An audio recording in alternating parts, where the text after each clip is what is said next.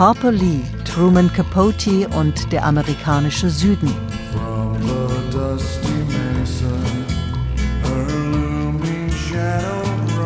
Feature von Mark Badorf und Konstantin Schönfelder.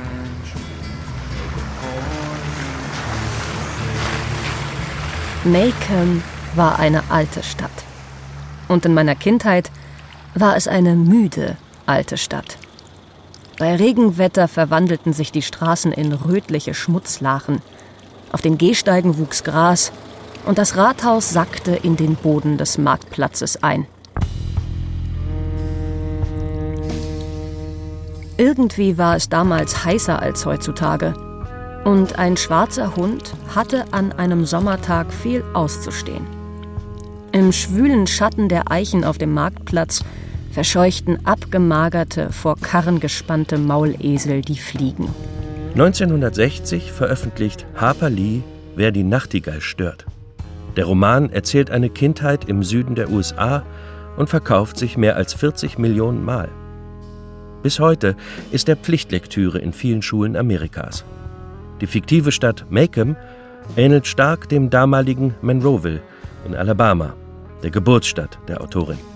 Die steifen Kragen der Männer waren schon um 9 Uhr morgens durchgeweicht. Die Damen badeten am Vormittag und noch einmal nach ihrem 3 Uhr Schläfchen. Aber gegen Abend sahen sie aus wie weiche Teekuchen mit einem Zuckerguss aus Schweiß und Puder. Die Menschen bewegten sich damals langsam. Sie schritten gemächlich über den Platz, schlenderten durch die umliegenden Läden und ließen sich bei allem Zeit. Ihr Tag hatte zwar auch nur 24 Stunden, schien aber länger zu sein. Niemand beeilte sich, denn man konnte nirgends hingehen. Es gab nichts zu kaufen, zumal man kein Geld hatte. Und außerhalb von Macomb war ebenso wenig los. Harper Lee ist in Monroeville aufgewachsen. Genau wie Truman Capote, der im Haus seiner Tante nebenan wohnte. Lange Zeit waren die beiden eng befreundet. Das Foto, das 1960 von Harper Lee auf dem Buchrücken der Erstausgabe von Wer die Nachtigall stört erschien, hatte Capote gemacht. Später zerbrach ihre Freundschaft.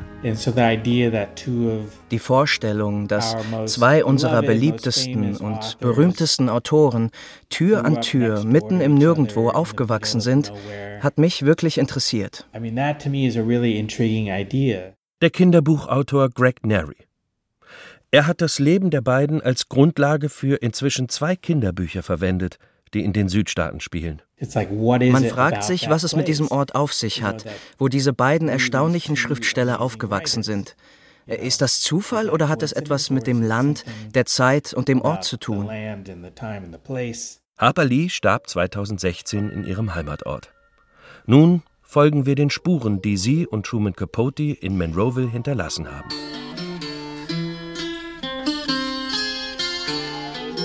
Monroeville ist ein Ort, wie es ihn hundertfach gibt im amerikanischen Süden, auch was die Unterdrückung der Schwarzen angeht. Nach der offiziellen Abschaffung der Sklaverei in den USA im Jahr 1865 wurden hier bis 1910 noch 17 schwarze Männer gelyncht. In kaum einem anderen amerikanischen County waren es mehr. In Wer die Nachtigall stört, erzählt Harper Lee den Fall eines zu Unrecht zum Tode verurteilten Schwarzen. Sie erzählt den Fall wie einen aus der Vergangenheit. Doch die Themen ihres Romans, Rassismus und Ungleichheit, waren in Monroeville aktuell, als sie ihn schrieb. Und sind es zum Teil bis heute. Es ist ein Samstag, Anfang Oktober. Doch einen typischen Herbst gibt es für uns in Alabama nicht. Am Morgen ist es noch kühl, dann steigt die Sonne schnell hoch in einen wolkenlosen Himmel. Bald legt sich die Hitze schwer auf unsere Schultern.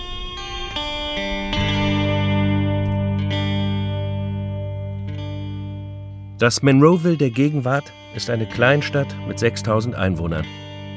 Sie liegt im Alabama Black Belt auf halbem Weg zwischen Mobile und Montgomery, einige Meilen nordöstlich der Stelle, an der der Alabama River und der Tombigbee River in den Mobile River münden und ein Delta bilden. Monroeville hat ungefähr so viele Kirchen wie Tankstellen, 23 an der Zahl. An den Rändern der Hauptstraße, die wir entlang fahren, sehen wir Drive-ins von McDonald's, Burger King und Pizza Hut. Außerdem Warenhäuser wie einen Walmart und Dollar General und die Apothekenkette Walgreens.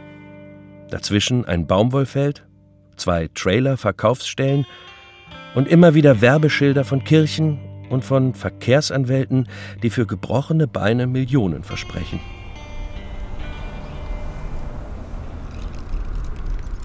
Im alten Kern der Stadt treffen wir Bürgermeister Charles Andrews. Monrovia goes back uh, all the way to the days of die Geschichte von Monroeville reicht bis in die Zeit um 1800 zurück. Ursprünglich war es als Crossroads bekannt, weil durch Monroeville und Monroe County die alte Feller Road verlief, die bis nach Louisiana und New Orleans reichte. Es gab also viele Siedler, die nach dem Zweiten Weltkrieg über Monroeville hin und her reisten. Uh, Im historischen Stadtzentrum umgeben vier Straßen das alte Gerichtsgebäude in einem perfekten Quadrat. Es ist das Old Courthouse, das durch den Hollywood-Film zu Harper Lees Wer die Nachtigall stört berühmt wurde. Heute dient es als Monroe County Museum. A lot of ways Monroe was like a, a lot of rural communities. You know, at one time Uh, Monroeville ging es wie vielen anderen ländlichen Gemeinden. Es gab eine Zeit, da lag unsere Einwohnerzahl bei etwa 9000 Menschen. Wir haben dann Arbeitsplätze verloren und damit auch Bewohner. Aber jetzt wachsen wir wieder.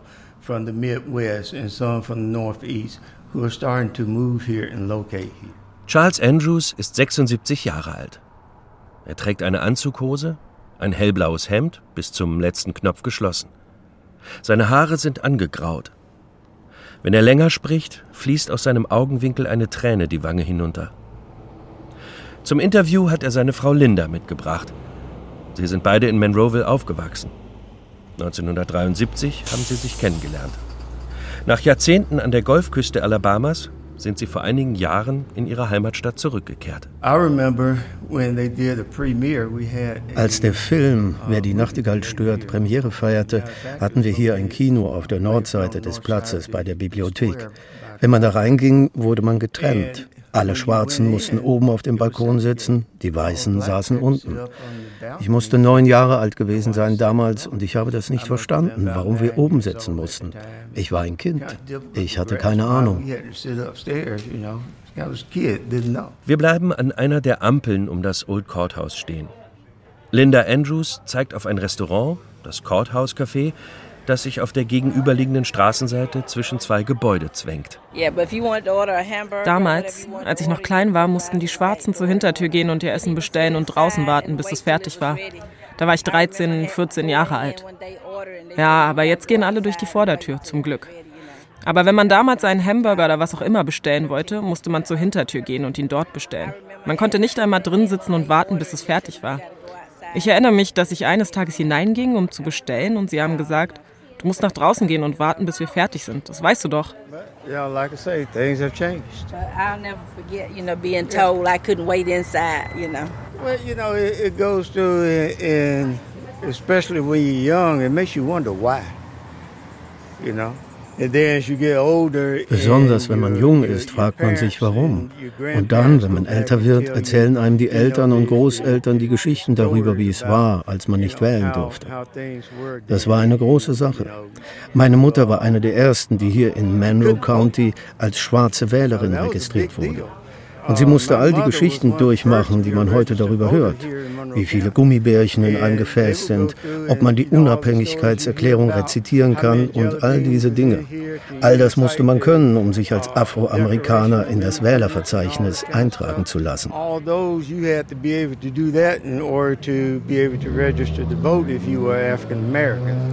Well, you know, after 1965 and the Voting Rights Act, a lot of that, that changed. Lange Zeit versuchten vor allem die Südstaaten, schwarze Menschen mit absurden Tests vom Wählen abzuhalten. So mussten sie zum Beispiel, wie es Bürgermeister Andrews erzählt, in Wahlbüros die Anzahl von Gummibärchen in einem Glas schätzen. Lagen sie daneben, was natürlich immer so war, durften sie nicht wählen. Erst mit dem Voting Rights Act, den der Kongress 1965 verabschiedete, verbesserte sich die Lage für schwarze Wähler langsam. Bis heute schließen viele Geschäfte in Monroeville donnerstags schon zur Mittagszeit.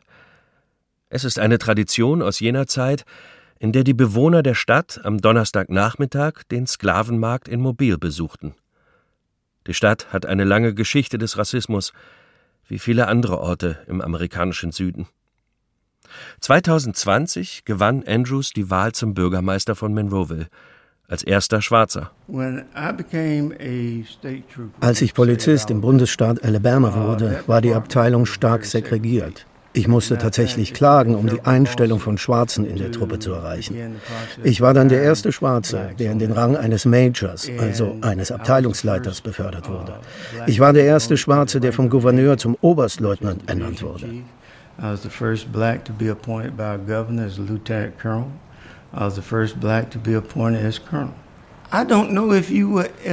Ich weiß nicht, ob man die Rassentrennung jemals ganz abschaffen kann. So vieles davon hat mit der persönlichen Identität eines Menschen zu tun. Aber ich kann sagen, dass Monroeville ganz anders ist als in den 1960er Jahren. Monroeville is much different than it was in 1960.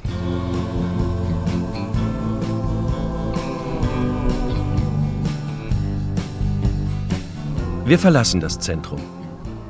Nach einigen hundert Metern halten wir am Rand der South Alabama Avenue. Es ist Mittag. Vor Mel's Dairy Dream, einer blauen Hütte, aus der aus einem offenen Fenster Hamburger und Sandwiches verkauft werden, sitzt ein Mann in Jeanshemd und Stiefeln und wartet auf sein Essen. Daneben sieht man die Grundmauern eines Hauses. An diesem Ort hat die Freundschaft von Harper Lee, die in ihrer Jugend mit ihrem ersten Vornamen Nell gerufen wurde, und Truman Capote begonnen. Lees Familie wohnte in einem großen weißen Haus mit einer Veranda, dort, wo heute Mel's Dairy Dream steht. Nebenan lebte Capotes Tante. His mother married at a young age. She wanted to get out of Monroeville. She was a very ambitious woman. Hier treffen wir Raboon Williams, einen ehemaligen Priester. Er ist heute der Lokalhistoriker Monroevilles. Sie hat einen Mann aus einer sehr prominenten und wohlhabenden Familie in Nord-Alabama geheiratet. Der erste Cousin ihres Mannes war einige Jahre später sogar Gouverneur von Alabama. Doch nach einigen Jahren der Ehe hat sie leider festgestellt, dass sie das schwarze Schaf der Familie geheiratet hatte. Er war ein Hochstapler. Er war einer jener Männer, die immer irgendwelche dubiosen Geschäfte am Laufen hatten, die sie reich machen sollten, es aber nie taten. Also ließ sie sich von ihm scheiden.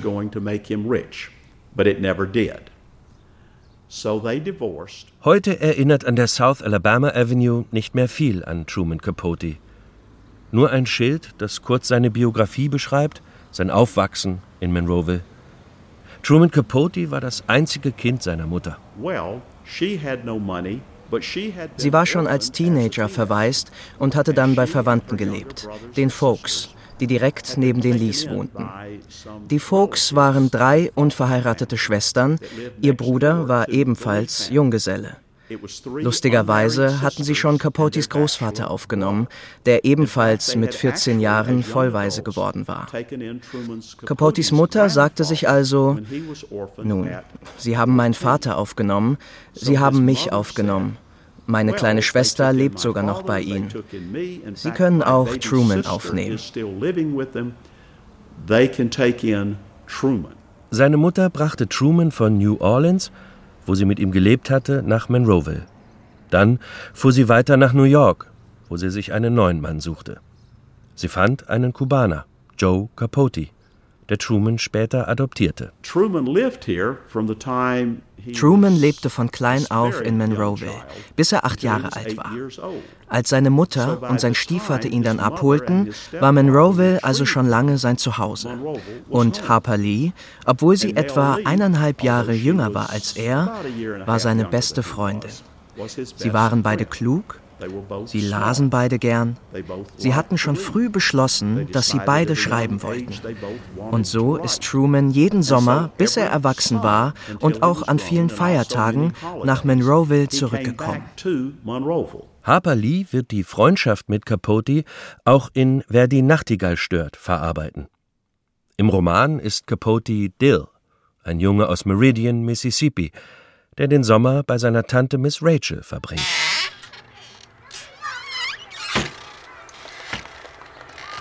Ein merkwürdiger Bursche, dieser Dill. Er trug blaue Leinenshorts, die ans Hemd geknöpft waren, und er hatte schneeweißes Haar, das wie Entenflaum an seinem Kopf klebte. Er war ein Jahr älter, aber sehr viel kleiner als ich. Genau wie der junge Truman nicht nach Monroeville passt, passt Dill nicht nach Macomb.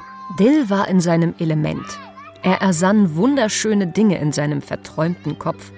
Obgleich er doppelt so schnell lesen konnte wie ich, schätzte er den Zauber seiner eigenen Erfindungen höher. Obgleich er mit unglaublicher Geschwindigkeit addieren und subtrahieren konnte, zog er sich am liebsten in seine eigene Welt zurück. Eine Zwielichtwelt, in der ungeborene Kinder darauf warteten, wie Morgenlilien gepflückt zu werden. Sie passten ganz sicher nicht dorthin, vor allem als sie älter wurden. Und das lag nicht nur an Capotis Homosexualität, sondern auch daran, dass er eine extrem hohe und ziemlich irritierende Stimme hatte. Und Nell Lee war ein echter Bücherwurm. Außerdem war sie sehr klug und interessierte sich fürs Schreiben. Auch das gehörte nicht unbedingt zu den Interessen ihrer Altersgenossinnen und Genossen. Beide wollten Schriftsteller werden erzählt uns Wayne Flint. Der pensionierte Geschichtsprofessor war in ihren letzten Jahren einer der engsten Freunde Harper Lees. 2016 hielt er auf ihrer Beerdigung die Trauerrede. Immer wieder sprach er in den Jahren zuvor mit ihr über ihre Freundschaft zu Capote. He had a personality. He was not physical at all. She was super physical. Er war eine Persönlichkeit. Er war überhaupt nicht körperlich. Er war klein, schwach. Sie war super körperlich, eine Schlägerin. Für ihn war es natürlich, aus der Welt zu fliehen. Für sie eigentlich nicht. Aber wenn man einen besten Freund im Leben hat, ist es klar, dass man von ihm geformt wird. Und Truman hat Harper Lee von einer Schlägerin, einer ziemlich brutalen Schlägerin, in ein Mädchen verwandelt, die das geschriebene Wort liebt. And in the case of Truman, it changed her from being this bully this very physical bully, into someone who loved the written word. Das Monroeville, in dem Lee und Capote aufwachsen, ist eine abgeschiedene Kleinstadt, in der wenig passiert. Der Sommer rückte näher. Jem und ich erwarteten ihn mit Ungeduld. Der Sommer, unsere beste Jahreszeit, bedeutete, dass wir in Feldbetten auf der durch Fliegenfenster geschützten Hinterveranda schlafen und gelegentlich sogar versuchen durften, im Baumhaus zu übernachten. Der Sommer brachte alles, was gut schmeckte. Er brachte Tausende von Farben in einer sonnenversenkten Landschaft. Und vor allem brachte er uns Dill. In einem ihrer ganz seltenen Interviews, gegeben bevor sie sich aus der Öffentlichkeit zurückzog, erzählt Harper Lee, warum sie glaubt, dass eine Stadt wie Monroeville gute Schriftsteller hervorbringe. Uh, Wir hatten nicht viel Geld. Niemand hatte Geld. Wir hatten nicht viel Spielzeug. Es wurde nichts für uns getan. Das Ergebnis war, dass wir in unserer Fantasie lebten. Die meiste Zeit haben wir uns Dinge ausgedacht. Wir waren Leser und dann haben wir alles, was wir auf der gedruckten Seite gesehen hatten, in den Hinterhof verlegt. Bis zu seiner Jugend verbringt Capote jeden Sommer mit Harper Lee in Monroeville. Beide schreiben, beide wollen Schriftsteller werden. In New York, wo Capote den Rest des Jahres bei seiner Mutter und seinem Stiefvater lebt, druckt eine Schülerzeitung seine erste Geschichte. Mit 18 Jahren arbeitet Capote dann als Redaktionsassistent bei der großen amerikanischen Kulturzeitschrift The New Yorker. Schon 1945 veröffentlichen mehrere Zeitschriften Kurzgeschichten Capotes. Er ist 21 Jahre alt und gilt plötzlich als das größte Talent seiner Generation, erzählt uns der Lokalhistoriker Raboon Williams. Der erste Roman von Truman Capote wurde 1948 veröffentlicht. Da war er noch sehr jung. Der Roman basierte ganz offensichtlich auf seiner Kindheit in Monroeville. Es ist die Geschichte eines kleinen Jungen, der mit seiner geschiedenen Mutter in einer nicht namentlich genannten Stadt lebt. Als seine Mutter stirbt, muss er in eine abgelegene Stadt im Süden zu den Verwandten seines Vaters ziehen, und in dieser Stadt wird ein Tomboy seine beste Freundin. Other Voices, Other Rooms. Andere Stimmen, andere Räume. So heißt der erste Roman Truman Capotes. Nach Noon City muss der Reisende sich durchschlagen, so gut er kann. Denn es fahren weder Züge noch Busse dorthin. Aber die Post und sonstige Güter werden immerhin an sechs Tagen der Woche von einem Lastwagen der Chewberry Turpentine Company im Nachbarstädtchen Paradise Chapel abgeholt. Jemandem, der nach Noon City unterwegs ist, kann es hin und wieder glücken, vom Fahrer des Lastwagens mitgenommen zu werden. Von Sam Radcliffe. Doch wie man es auch anstellt, es bleibt eine ungemütliche Reise. Denn diese Waschbrettstraßen setzen selbst nagelneuen Autos stark zu. Und Anhalter stellen immer wieder fest, dass sie nur schwer vorankommen. Ein einsamer Landstrich ist das und in den morastigen Niederungen, wo Tigerlilien groß wie Menschenköpfe blühen, gibt es lumineszierende Baumstümpfe, die im dunklen Moorwasser aufleuchten, wie die Leichen Ertrunkener. Der Roman spielt in Noon City, einer abgeschiedenen Kleinstadt im amerikanischen Süden. Die Idee für den Roman, erzählte Capote später, habe er auf einem Spaziergang in Monroeville gehabt. Fürs Schreiben des Anfangs kehrt er einige Wochen in die Stadt seiner Kindheit zurück.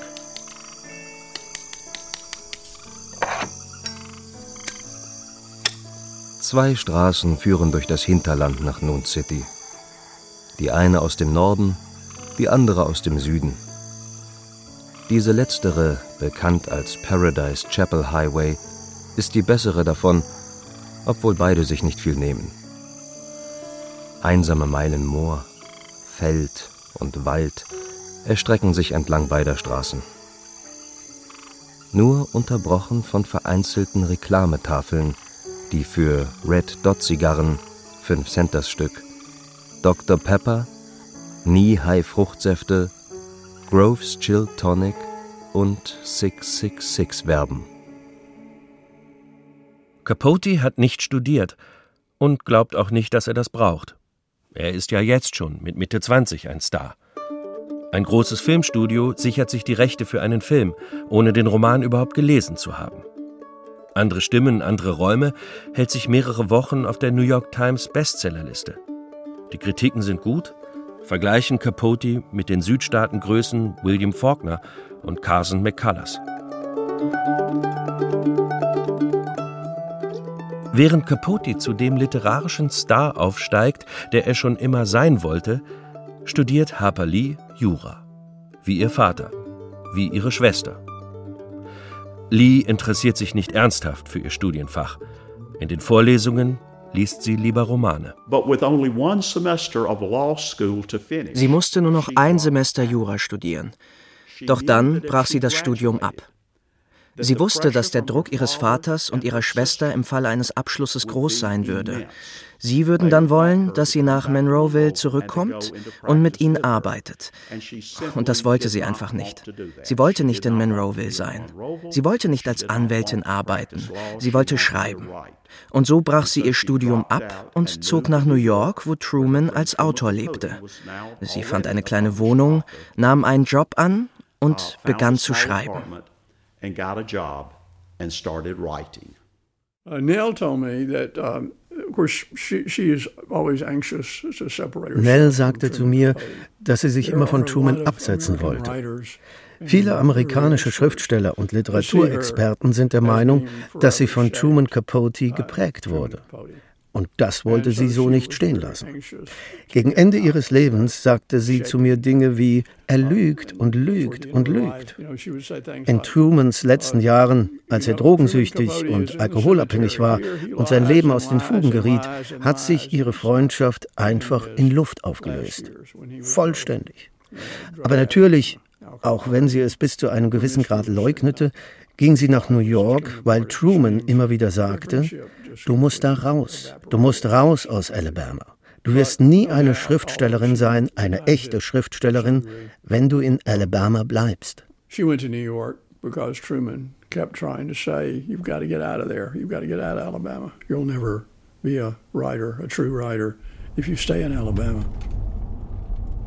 Wir fahren einige Kilometer aus Monroeville heraus. Am Rand blühende Baumwollfelder, zerschnitten ab und an von Bahngleisen. Auf den Veranden einzelner Häuser Schaukelstühle, in denen niemand sitzt. Wir erreichen eine Holzfabrik. Aus einem Schornstein steigt Wasserdampf in den hellblauen Himmel. Abends wird er in Minuten schwarz, als hätte jemand einen Schalter umgelegt. Wer die Nachtigall stört, spielt von 1933 bis 1935 in der Zeit der großen Depression. Bald darauf geht es wirtschaftlich aufwärts für Monroeville, erzählt Bürgermeister Charles Andrews. Es gab eine Menge Industrialisierung in Monroeville und die ist vor allem mit dem Namen Vanity Fair verbunden. Das war ein Unternehmen, das Damenbekleidung herstellte und sich hier mit einer großen Fabrik niederließ. 1937 siedelte sich Vanity Fair in Monroeville an, schuf tausende Jobs, vor allem für Frauen. 1995 arbeiteten dort 2500 Menschen. In den frühen 1990er Jahren, als das nordamerikanische Freihandelsabkommen vorbereitet wurde, begann dann die Bekleidungsindustrie, viele ihrer Arbeitsplätze wieder zu verlagern. Mit den Jobs gingen auch die Menschen. Monroeville schrumpfte. Von 9000 Einwohnern auf unter 6000. Seit dem Weggang Vanity Fairs sucht die Stadt eine neue Identität. Heute liegt das mittlere Einkommen mit rund 30.000 Dollar 15.000 Dollar unter dem der USA. Jeder Dritte in Monroeville lebt unter der Armutsgrenze. Dabei sind mehr als 50 Prozent der schwarzen Bewohner in Monroeville arm, aber nur 5,8 Prozent der Weißen. Bürgermeister Andrews möchte dazu nicht viel sagen. Er zeichnet lieber ein positives Bild der Stadt. Es gibt drei wirtschaftliche Schwerpunkte, Holz, Landwirtschaft und Tourismus. Die Holzindustrie befindet sich in einer Expansionsphase. Die Harrigan Lumber Company expandiert gerade für mehrere Millionen Dollar. Wir haben hier ein weiteres Holzunternehmen, Rocky Creek, das sich im Besitz von Georgia Pacific befindet und kürzlich expandiert hat.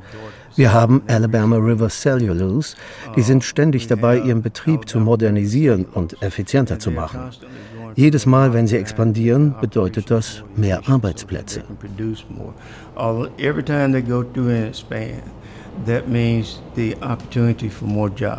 Dazu versucht die Stadt, den Tourismus als Standbein aufzubauen. Bisher kommen zwar immer wieder Reisegruppen aus aller Welt nach Monroeville, um die Wurzeln Harper Lees kennenzulernen. Oft beschränkt sich ihr Besuch jedoch auf das kleine Museum. Ein gutes Hotel, in dem die Besucher in Monroeville übernachten könnten, gibt es nicht. Zurück in der Innenstadt.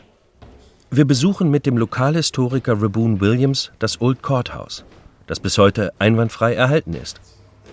Ein großer Holzsaal mit Zuschauerbänken, vorne ein Richtertisch, zwei Tische für Ankläger und Verteidiger, zehn Stühle für die Jurymitglieder. Über dem Saal ein oberer Rang aus Holz. Hier mussten früher die Schwarzen sitzen. Dieser Gerichtssaal ist nicht quadratisch, rechteckig oder halbkreisförmig. Es ist ein Oval. Und wegen dieser ovalen Form und weil die Geschworenen auf beiden Seiten der Richterbank sitzen, gibt es keinen Platz mehr für den Zeugenstuhl, außer direkt vor dem Richter. Es gibt keinen anderen Gerichtssaal dieser Art. Er ist architektonisch einzigartig. Dieser Gerichtssaal ist das Vorbild für den Saal, den Harper Lee in ihrem Roman beschreibt. Hier sitzen die Kinder zwischen den Schwarzen auf dem obersten Rang und beobachten den Gerichtsprozess gegen den zu Unrecht angeklagten Schwarzen, Tom Robinson. Doch ihren Roman schreibt Lee nicht in Monroeville, sondern in New York, in einer kleinen Wohnung. Das Geld dafür verdient sie als Verkäuferin in einem Reisebüro. Truman Capote hat die Stadt inzwischen Richtung Europa verlassen, aber er macht Harper Lee mit Freunden bekannt, den Browns. die für Lee zur Familie werden. The Browns very kindly would invite her to spend Christmas with them. Die Browns luden sie freundlicherweise ein, Weihnachten mit ihnen zu verbringen. Sie haben ihr sogar ein Geschenk unter den Baum gelegt, einen Umschlag. Und in diesem Umschlag war ein Scheck mit so viel Geld, dass sie ihren Job für ein Jahr aufgeben konnte. Und als sie gefragt hat, was bedeutet das, sagten sie ihr, wir möchten, dass du dir ein Jahr Auszeit von deinem Job nimmst und herausfindest, ob Schreiben wirklich das ist, was du tun willst.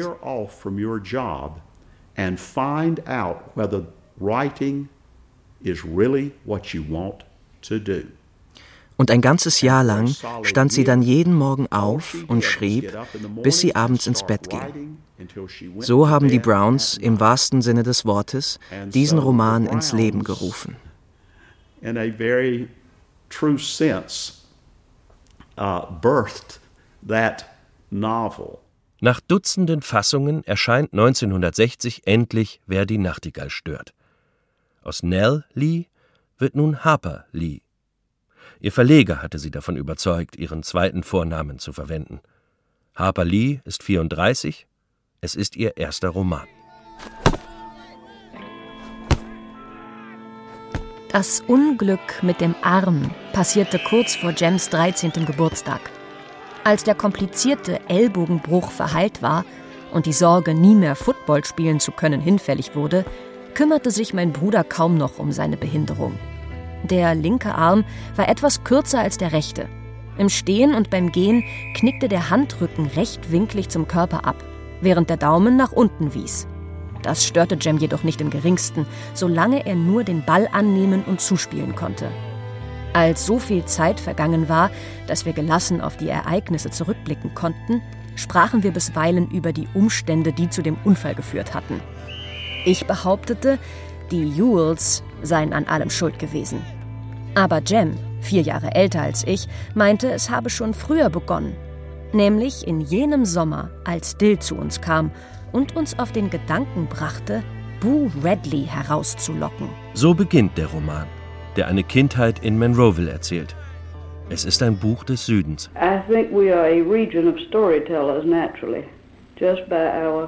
Man muss bedenken, wer die Südstaatler sind.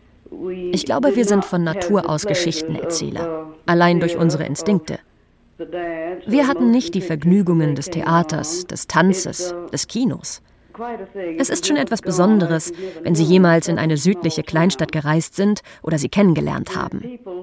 Die Leute dort sind natürlich nicht besonders kultiviert, in keiner Weise weltgewandt. Aber sie erzählen dir jedes Mal eine Geschichte. Und noch etwas ist mir bei den Menschen zu Hause aufgefallen. Im Gegensatz zu den Menschen in den Kleinstädten Neuenglands haben wir etwas mehr Humor. Wir sind nicht wortkarg. Wir sind nicht so lakonisch. Unsere ganze Gesellschaft ist eher auf das Reden aus. Wir arbeiten natürlich hart, aber wir tun es auf eine andere Weise.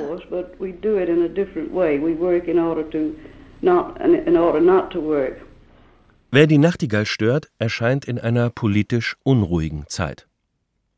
Von Montgomery macht sich die Civil Rights Movement um Dr. Martin Luther King auf, die Verhältnisse in den USA zu ändern. Harper Lees Buch wird schnell ein riesiger Erfolg.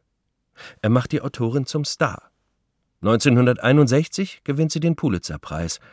Fast unmittelbar beginnen die Vorbereitungen für eine gleichnamige Hollywood-Verfilmung durch Regisseur Robert Mulligan. Starschauspieler Gregory Peck spielt den Anwalt Atticus Finch, der in seinem Plädoyer die Geschworenen bittet, ohne Leidenschaft allein die Fakten zu berücksichtigen und den Angeklagten freizusprechen. I am confident that you gentlemen will review without passion the evidence that you have heard, come to a decision and restore this man to his family. In the name of God.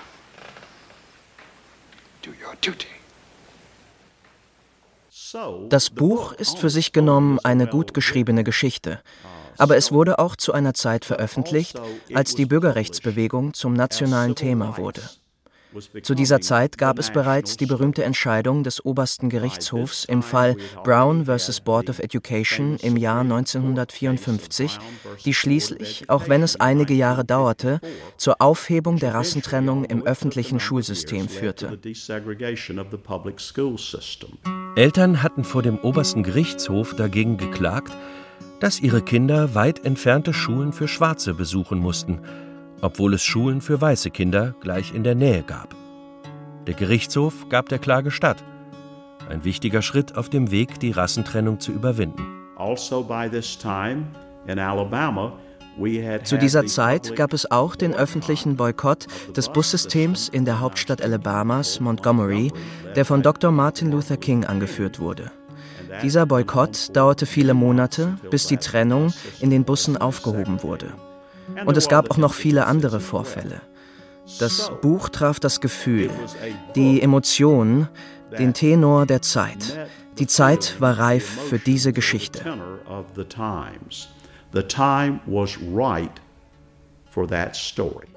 Das Buch ist zusammengesetzt aus mehreren Teilen. Es ist die Geschichte einer Kindheit und ein Gerichtsthriller, der heute bei den meisten Lesern viel stärker im Gedächtnis geblieben ist. Angeklagt ist Tom Robinson, ein Schwarzer, der eine weiße Frau vergewaltigt haben soll. Atticus Finch, den Harper Lee nach dem Vorbild ihres Vaters formte, übernimmt den Fall gegen den Widerstand vieler Ortsbewohner. Atticus Finch scheitert. Robinson wird zum Tode verurteilt. Trotz aller Ähnlichkeiten bestritt Harper Lee immer, dass ihr Roman sich an die realen Ereignisse Monroevilles lehnte. It is probably then just a pure coincidence es ist also wahrscheinlich reiner Zufall, dass Mitte der 1930er Jahre, also genau in der Zeit, in der der Roman spielt, in diesem Gerichtssaal tatsächlich ein Prozess stattfand, in dem eine weiße Frau einen schwarzen Mann aus der Gegend beschuldigte, sie überfallen und vergewaltigt zu haben. There was no physical evidence of a rape presented. Bei der Verhandlung wurden keine Beweise für eine Vergewaltigung vorgelegt. Es wurden auch keine Zeugen benannt. Der Angeklagte, ein Herr Litt, war nicht vorbestraft und hatte sogar einen guten Ruf. Und er konnte Alibi-Zeugen vorbringen, die zeigten, dass er zum Zeitpunkt des Übergriffs meilenweit weg war. In Wirklichkeit gab es keinen Beweis, dass er die Frau überhaupt kannte. Es war also ein Fall von sie sagte versus er sagte, aber das spielte keine Rolle. Sie war weiß, er war schwarz, also wurde er verurteilt.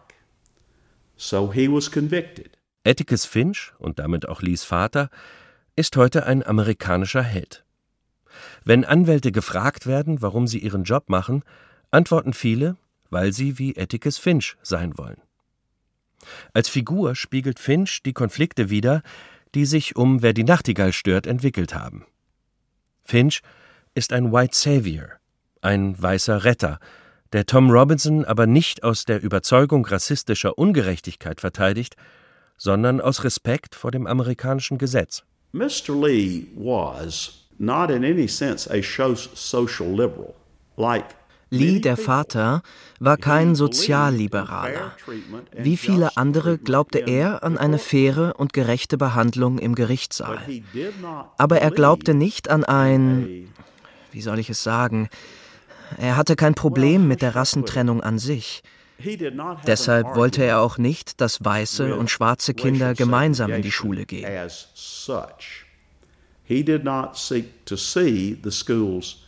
Er war der Meinung, dass jeder Bürger, der die Voraussetzungen erfüllt, das Wahlrecht haben sollte.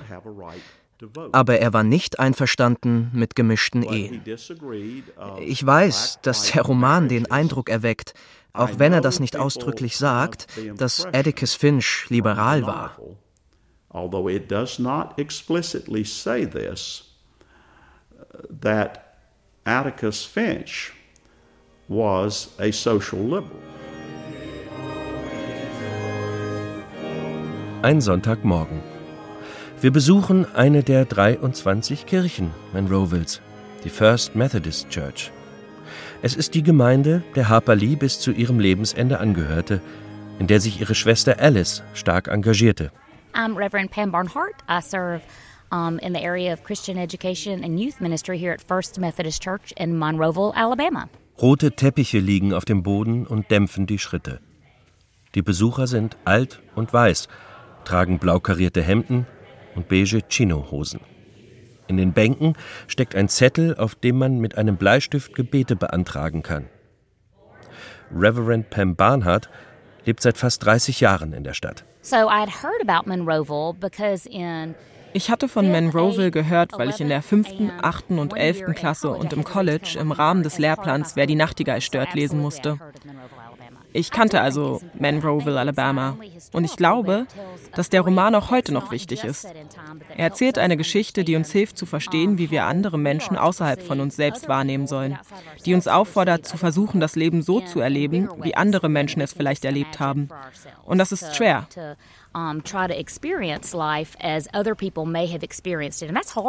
Bis heute ist Monroeville eine geteilte Stadt. Da ist der Golfplatz am Vanity Fair Park, um den sich große Villen erheben, und die Häuser an der Limestone Road. Was heißt Häuser? Heruntergekommene Trailer, an denen der rote Staub Alabamas klebt. Vor den Villen sehen wir nur weiße Menschen. In den Trailern an der Limestone Road nur schwarze. Bis heute sind die Kirchen in Monroeville weitestgehend nach Hautfarbe aufgeteilt, wie auch viele andere soziale Orte. Dr. Martin Luther King sagte einmal, Sonntag, 11 Uhr morgens, ist die segregierteste Stunde des christlichen Amerikas. Es gibt noch großen Heilungsbedarf. Ich denke, dass unser Land, unsere Nation noch viel Arbeit vor sich hat.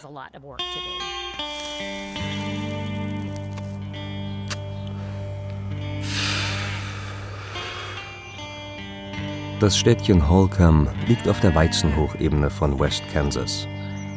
Eine weite, einsame Gegend, die selbst für die anderen Kensaner hinter dem Mond liegt.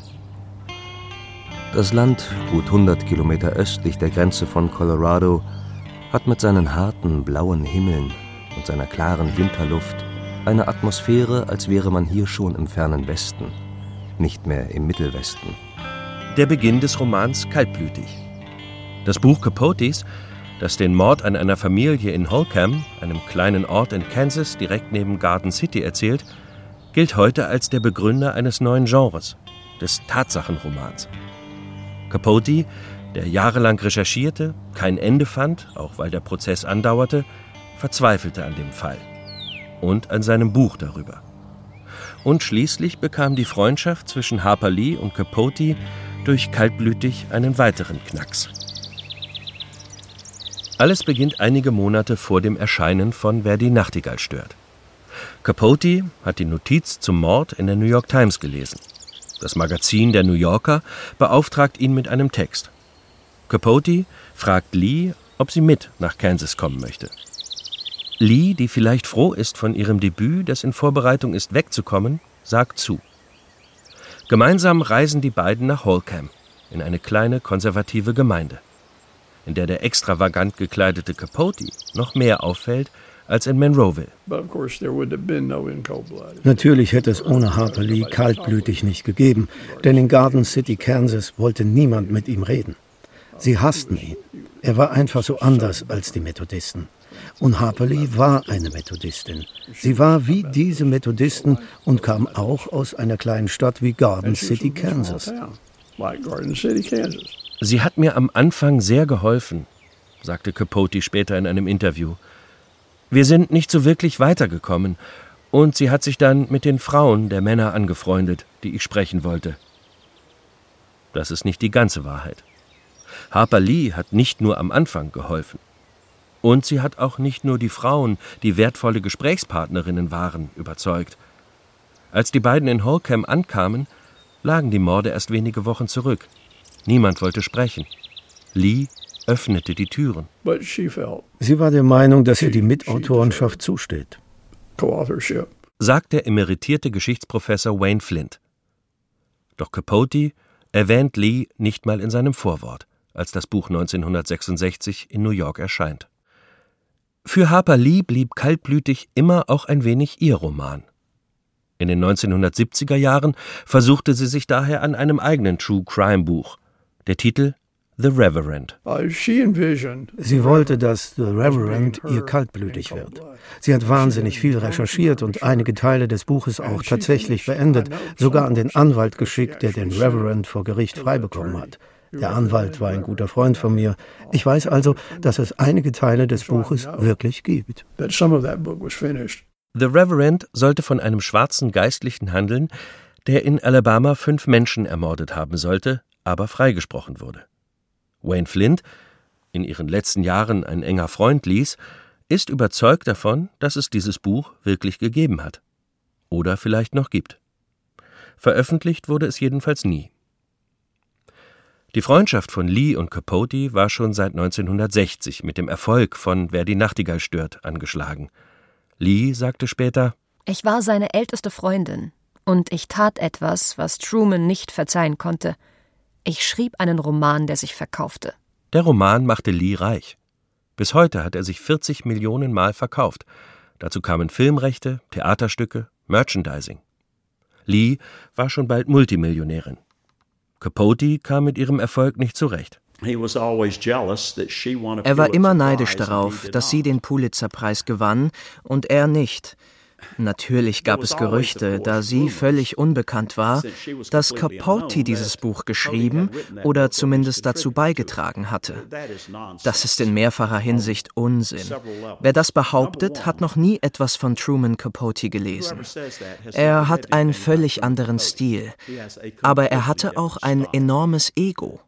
Hätte er ein einziges Wort in Wer die Nachtigall stört für sich beanspruchen können, hätte er es getan he would have done so. Capote, sagte Lee später, sei ein pathologischer Lügner gewesen. Ihre Freundschaft endete leise, ohne großen Knall. Irgendwann sprachen sie einfach nicht mehr miteinander. Capote war zum Ende seines Lebens nur noch eine einzige Freundin geblieben, Joanne Carson, die Frau des Fernsehmoderators Johnny Carson, dessen Show Capote häufig besucht hatte. Alle anderen Freunde hatten sich von ihm zurückgezogen. Er hatte sie zu sehr verletzt. Als er älter wurde, als sein Ruhm seine Persönlichkeit zerstörte, versank er erst im Alkohol und dann in den Drogen. Und zwischen dem Alkohol und dem Drogenkonsum hat er schließlich fast alle seine Freunde vergrault.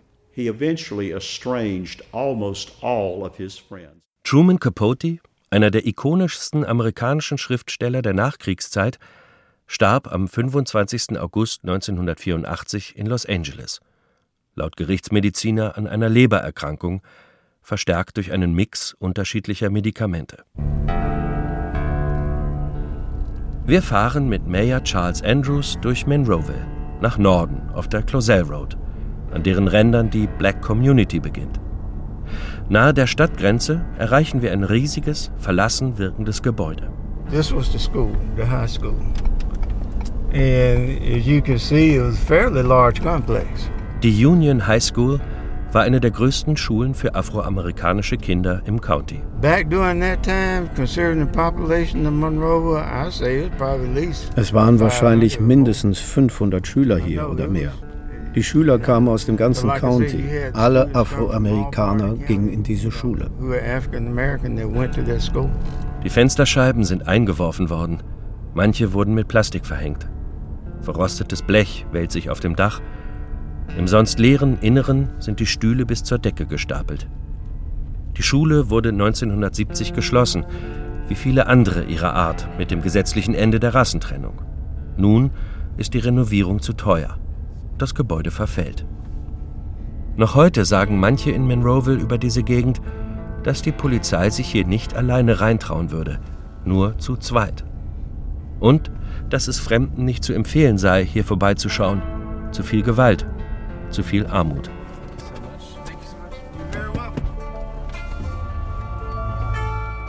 Das Gegenbild. Nur zwei Meilen südlich liegt der Vanity Fair Golf and Tennis Club, umgeben von Villen im Südstaaten-Flair. US-Flaggen wehen vor den Verandas und plötzlich wird die Tonlage des Bürgermeisters heller und seine Frau beginnt für Monroeville zu werben, als wären beide erleichtert, dass wir endlich über diesen Teil der Stadt sprechen. Dieses Viertel heißt Canterbury. Es ist eine der schöneren Gegenden. Hier gibt es nur sehr wenige Häuser zu kaufen. Wenn ein Haus auf den Markt kommt, ist es innerhalb von einer Woche verkauft.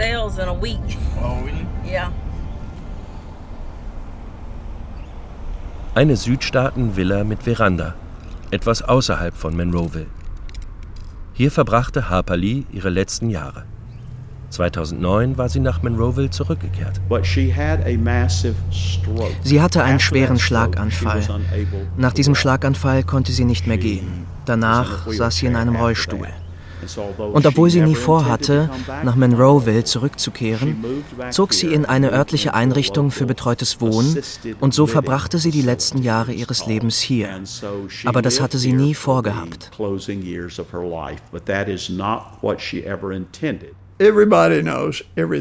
Jeder weiß alles über jeden in Monroeville. Es ist voll von Klatsch und Tratsch. Es ist eine Kleinstadt, die in dein Leben eindringt. Das war die Welt, von der Harper Lee geflohen ist und in die sie nie wieder zurückkehren wollte. Monroeville, sagte Harper Lee Wayne Flint bei einem ihrer sonntäglichen Treffen, sei immer noch die gleiche verdammte Stadt wie in ihrem Roman. Mit den gleichen verdammten Menschen. She is, to use the biblical term, she is brought low by that disease. Sie ist durch diese Krankheit erniedrigt worden als wäre es die Strafe Gottes. Alles, was sie sein wollte, wurde verletzt, genau an dem Ort, an dem sie nie wieder leben wollte. Für sie war das ein Exil. Monroeville war Exil. And the people in Monroeville, she came home. To her, she went into exile. Truman Capotes Überreste finden sich in einer Urnenwand auf dem Westwood Village Memorial Park Cemetery – in Los Angeles. Neben ihm die Gräber von Marilyn Monroe, Janis Joplin und Kirk Douglas. Seine Kindheitsfreundin Nell Harper Lee liegt in einem Grab auf dem Friedhof Monroevilles. Auf ihrem bescheidenen Grabstein ein paar Münzen und Muscheln und verdorrte rosafarbene Rosen. Es ist ein schöner Friedhof von Wäldern umgeben. Sie wollte nicht in Monroeville begraben werden. Nun ist sie dort neben ihrer Mutter und ihrem Vater begraben, ihrer Schwester. An einem Ort, an dem sie niemals sein wollte. Nicht einmal, um dort begraben zu werden. I never will go back to Alabama. That is not the place for me. Sie hörten Harper Lee, Truman Capote und der amerikanische Süden. Ein Feature von Mark Badorf und Konstantin Schönfelder mit Sebastian Reis, Sarah Grunert, Amaro Albancando, Martin Krah, Christian Klichat und Amina Eisner. You know they killed my sister and my brother. Ton und Technik Thomas Rombach, Regie Jan Buck. Redaktion Dorothee Meyer-Karwi. Eine Produktion des Hessischen Rundfunks 2023.